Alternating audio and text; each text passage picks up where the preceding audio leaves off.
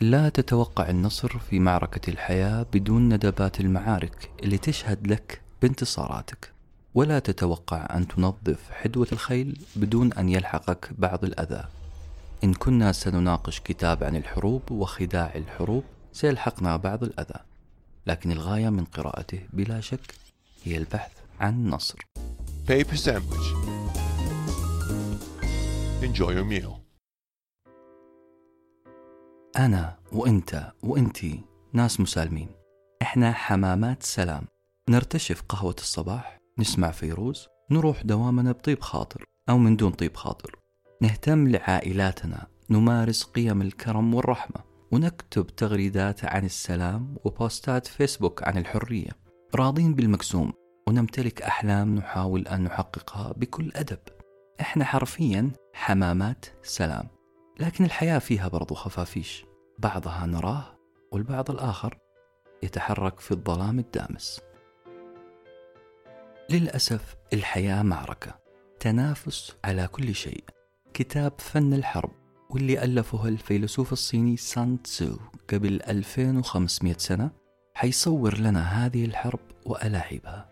هذا الكتاب اللي يعتبر مرجع لدى كثير من قادة جيوش العالم مو بس قادة الجيوش بل حتى مدربي كرة القدم رؤساء الشركات الضخمة والوزراء.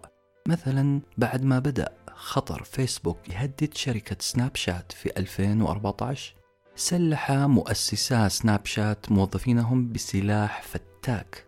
كان السلاح هو كتاب فن الحرب. بالمناسبة أشكر الأستاذ فؤاد الفرحان على هذه المعلومة. لو سألتني كيف تعرفت على كتاب فن الحرب؟ أو إيش هي الظروف السيئة اللي خلتك تتعرف على هذا الكتاب؟ جوابي ببساطة حيكون اسم الكتاب مر علي وأنا أقرأ عن كتاب آخر اسمه الأمير. كتاب الأمير هو لفيلسوف إيطالي اسمه ميكافيلي. ميكافيلي اللي لقب بظل الشيطان على الأرض نظرا لما تحتويه فلسفته من شر وخداع مستطير. لدرجة أن مصطلح ميكافيلية أصبح يطلق على كل عمل لا يستند على مبدأ أخلاقي. من الآخر كذا لو سألوك ما الميكافيلية تقدر تعطيهم تعريف بسيط في جملة واحدة. الغاية تبرر الوسيلة. The ends justify the means. خلونا من كتاب الأمير ومن ميكافيلي. كتاب اليوم هو فن الحرب. رغم كل شيء هذا الكتاب يستاهل أن نرخي له القبعة احتراما. مو لأخلاقياته العالية بل لواقعيته المخيفة. ليه اخترنا هذا الكتاب؟ لأن المراجعات عليه لا تعد ولا تحصى. 99% من المراجعات في المواقع الغربية. فريق Paper Sandwich شمر عن ساعديه وقرر يسد هذه الثغرة في المكتبة العربية. قرر يقطف الورد من وسط الشوك ويسقط فلسفة هذا الكتاب على واقعنا اليومي. حناخذكم في رحلة سفاري أنت في سيارة مكيفة تشرب ال macchiato وتتفرج في مكان آمن على مكان غير آمن. حتشوف تكنيكات الأسود والضاريات. أقول لكم شيء بلاش أنظر عليكم كثير. خلونا ندخل في القواعد اللي قدمها الكتاب لنا من أجل انتصارك في معركة الحياة. القاعدة الأولى. اعرف نقاط ضعف عدوك. الكتاب يقول قائد الجيش الناجح هو اللي يعرف نفسه وأعدائه بشكل جيد. هذا القائد لن يهزم في مئة معركة. اعرف كل شيء عن عدوك كل نقاط ضعفه ثم أبهره بهذه المعرفة. مثلا أنت رايح تتعين في وظيفة ما خلينا نقول وظيفة خدمة مبيعات أو الكول سنتر أو الدعم الفني. هنا المعركة هي المقابلة الوظيفية. أعدائك هم لجنة التوظيف اللي حيعملوا معك المقابلة. وبرضو أعدائك هم المنافسين على الوظيفة. اعرف نفسك واعرف نقاط ضعف عدوك. لابد تعرف كل شيء عن الشركة اللي انت متقدم لها. غلط تروح لشركة ما انت عارف عنها حاجة ما انت عارف رؤيتها أهدافها القريبة والبعيدة خدماتها ونواقصها. أنا الشخص المناسب لهذه الوظيفة لأني إنسان مجتهد مثابر وأمتلك الإرادة. أنا متقن لمهارات التحدث عبر الهاتف. لا تتوقع أنك أبهرت لجنة المقابلة الوظيفية بهذه الإجابة لأنها أبدا ما هي إجابة نموذجية. لجنة المقابلة سيغلب عليهم النعاس وهم يسمعوا هذه الأسطوانة المشروخة والكليشة المستهلكة.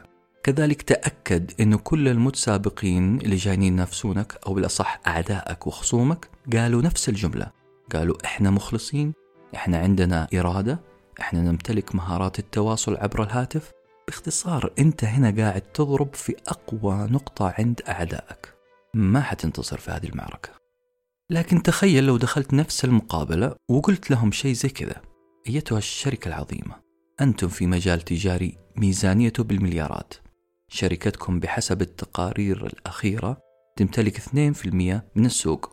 تصريح الرئيس التنفيذي عندكم واللي اسمه كذا كذا يقول بأنكم ستحاولون رفع نسبة الامتلاك إلى 5% بحلول نهاية 2018 هذا الكلام معناه أنكم محتاجين موظفين ذوي مهارة إقناعية قوية وعندهم معرفة كبيرة بأنظمة التأمين. لذلك أنا الشخص المناسب هنا. أنا لو تعينت عندكم حساهم في تحقيق هذا الهدف لأني أستطيع أن أفعل كذا وكذا وكذا. أنت عارف إيش عملت الآن؟ أنت بطريقة غير مباشرة قلت لهم أنا أعرف كل شيء عنكم وأنا ستر وغطى لكم. فقط وظفوني. خلونا ناخذ مثال ثاني. نفترض أنه عندك منتج وطني وقدامك منافسة قوية معركة حامية مع مستثمرين من دول أخرى. لها باع طويل في الصناعة زي دول شرق آسيا مثلا. لا تتوقع أنك حتنتصر في هذه المعركة. هذه المعركة يجيدها الآسيويين جدا. صعب تنافسهم في جودة المنتج ورخص سعره. هذه معركة خسرانة بالنسبة لك. الحل؟ اسحب الخصم لأرضك. دور على نقطة ضعفه. فهم الناس والزباين بأنه شركتك وطنية موظفينك مواطنين عمالك يعاملون معاملة كريمة أجورهم عالية كرامتهم محفوظة. شركتك ما تشغل الأطفال في العمل وتحفظ للمجتمع كرامته. الرسالة اللي حتوصلها لعقل الناس الباطن إنه شراءك لمنتج شركتنا سيسهم في حفظ كرامة مجتمعنا. هذه هي النقطة اللي تقدر تلعب عليها. القاعدة الثانية خليك غير متوقع. اظهر قويا عندما تكون ضعيفا.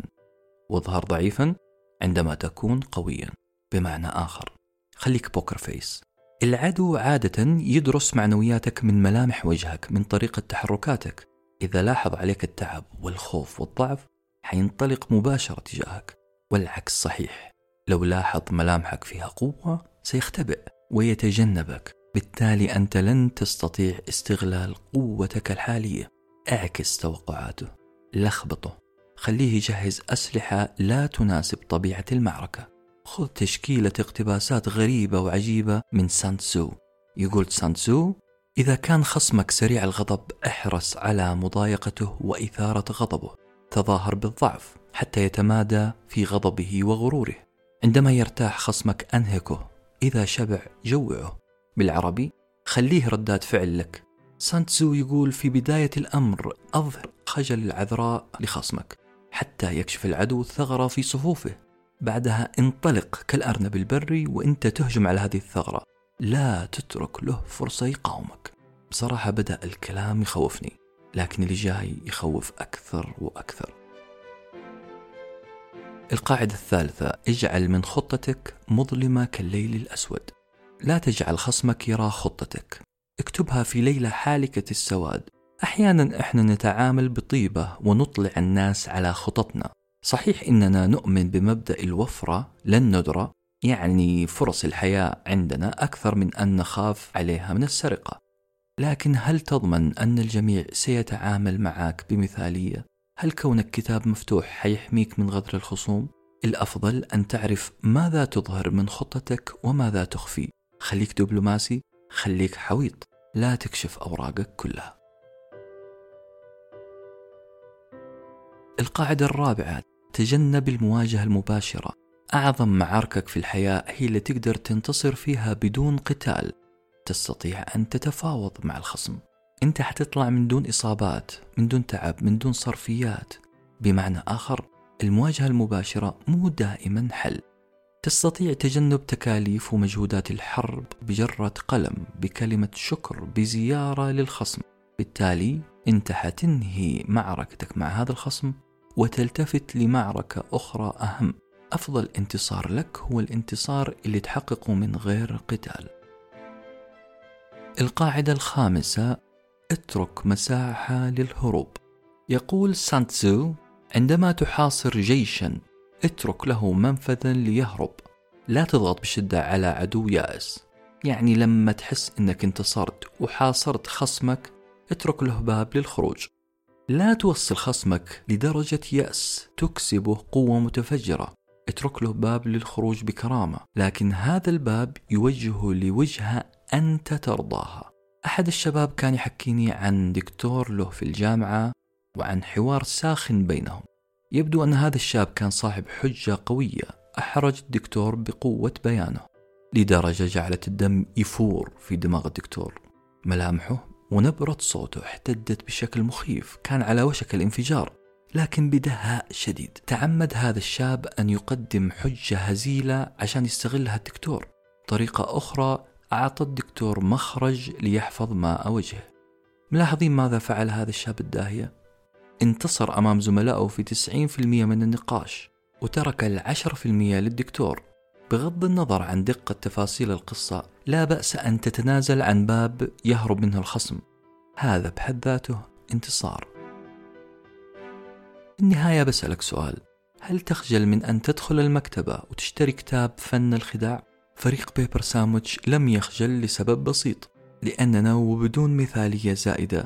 عندنا قناعة أننا بقراءتنا لهذا الكتاب سنرفع وعينا بأساليب المراوغة. سنحمي أنفسنا ومن نحب بفهمنا المعمق لهذه الاستراتيجيات. هذا الشيء اللي قاله وزير الدفاع الأمريكي السابق روبرت جيتس لما أراد أن يشرح للكونغرس كيف سيحمي أمريكا. الرجل اقتبس معظم مقولاته من شخصين جورج واشنطن وسانت سو مؤلف كتاب فن الحرب. اقرأ الكتاب ومراجعاته ولا تخجل من تنظيف حدوة حصانك. وافتخر بندبات المعارك لأنها دليل انتصاراتك.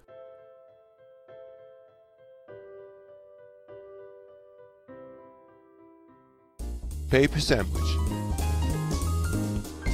Enjoy your meal.